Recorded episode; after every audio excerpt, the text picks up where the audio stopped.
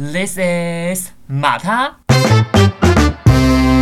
嗨，大家欢迎来到我的节目，在这边跟大家分享毕业生的一百种职涯选择，以及你也不知道的那些神秘小事。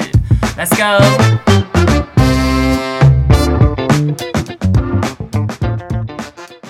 go！Hello，大家欢迎来到我的节目马塔 in the house，我是主持人马塔。然后大家今天有没有觉得声音格外的清楚呢？没有错，因为我今天呢就是来到专业的录音室。那今天为什么来到录音室呢？我等等可以来跟大家分享。不过我想要先跟大家讲的一件事情就是呢，今天是我们 podcast 第二季。呃，只能进医院的 last EP 啦，没有错。其实如果有在 follow 我 Instagram 的人，应该都知道说，哦，就是我这一季准备要来一个收尾了。因为其实算一算，目前已经上传到 EP 二十四，然后这集是二十五嘛，也就是说我做这一季其实已经半年了。我访谈了二十四个人，听到二十四个故事啊，然后呃了解了二十四个职业这样子。对，那我其实大概今年三月的时候就一。直有在筹备说要做第三季的节目，大概在 可能 maybe 一两周之后就会跟大家见面了。总之今天呢，我想要来跟大家分享一些呃关于第二季之后的规划，然后以及为什么我要做第三季啊，然后还有我这半年以来的一些小小感想。我先从就是为什么我要做到第三季来跟大家分享好了。其实是因为前一阵子要毕业了嘛，然后我其实有意识到说毕业之后好像没有这么多时间可以呃做我想做的事情。然后我后来就仔细想一想，我到底有什么事情是我在大学的时候没有完成的。然后那时候就想到一件事情，就是环岛。对，其实我一直以来都还蛮想要在我离开台湾去纽约念书之前，更了解台湾这块的土地。光是去旅游啊，或者是呃去每个地方打卡，对我来说的意义好像都不太大。然后我也不希望是以这样的形式去环岛。但是说真的，我也找不到什么其他理由做这件事情，所以我就迟迟没有去环岛。然后又碰上疫情，所以就是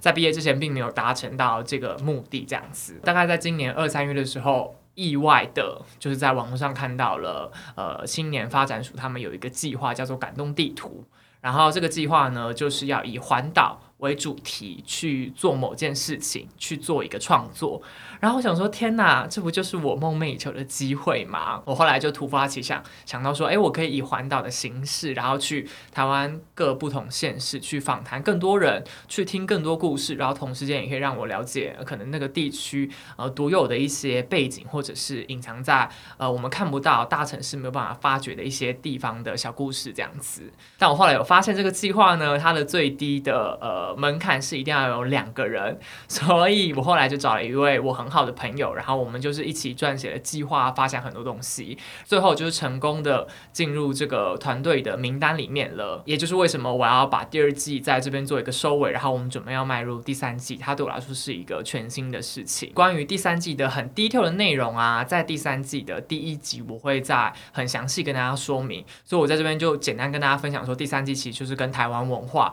以及一些人物。市井小民的一些故事有关，这样子我就不在这边透露太多了。第二季在这边要告一个段落。其实我自己内心也是蛮多不舍的，因为其实第二季对我来说的呃意义还蛮不同的。一来是因为我特地规划了一个很有主题性的内容。那因为大家也知道，我原本第一季就是一个闲聊嘛，单口的相声啊，偶尔才会找朋友。第二季后来就是因为觉得需要做一点改变，所以就定定了职业。这个主题，因为我想要更加了解我到底未来还有什么样的路可以走。同时间呢，也很幸运的，就是跟我所念的大学台北医学大学的创新创业中心合作，所以我在呃那个半年里面是有很稳定的一些空间可以让我进行录制啊。然后我同时也告诉自己，我每一集都要找到一位来宾，然后我想要更了解他带给我的东西是什么样子，那他本身到底又有什么样的故事？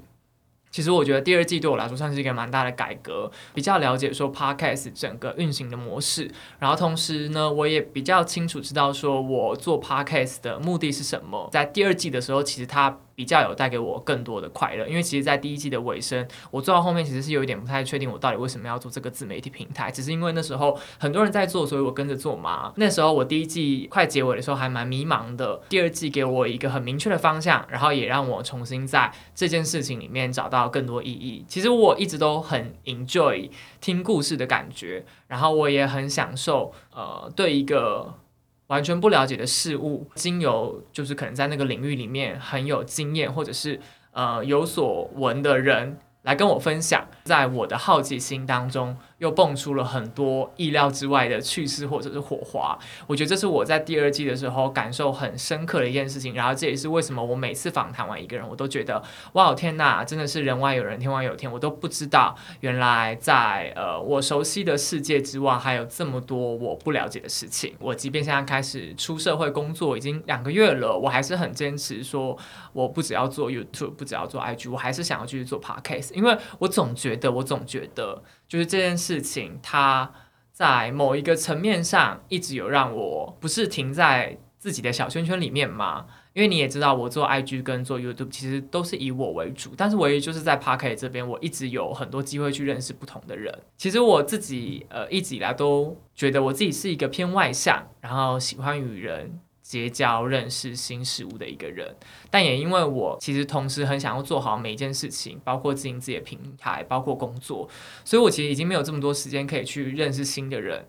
我只能花我剩下的时间去把握住那些我可能我很珍惜的好朋友或者是家人，所以我认为 Park 这个平台对我来说是一个很好的机会，让我有很多的时间跟精力去认识一些所谓的陌生人。然后我希望在未来的 maybe 可能两三年或者是二十年、三十年，它都可以持续的存在在我的生活当中。所以这应该算是比较心理层面的一个感想。那同时间呢，其实，在整个数据上啊，或者是排名 ranking 上面，我的节目也跟第一季有很不同的成长，大概是有翻到两到三倍左右吧。虽然我并不是说在某一个分类里面排名特别前面，但是至少跟第一季相比，我觉得我投入的时间是有明确的转换到可能数字上或者是成效上。当然，也不是说我特别在意，只是我觉得身为一个创作者，这是必要的东西，让你去检视说。你现在在做的事情到底有没有符合你的期待，同时又能够符合大众的需求？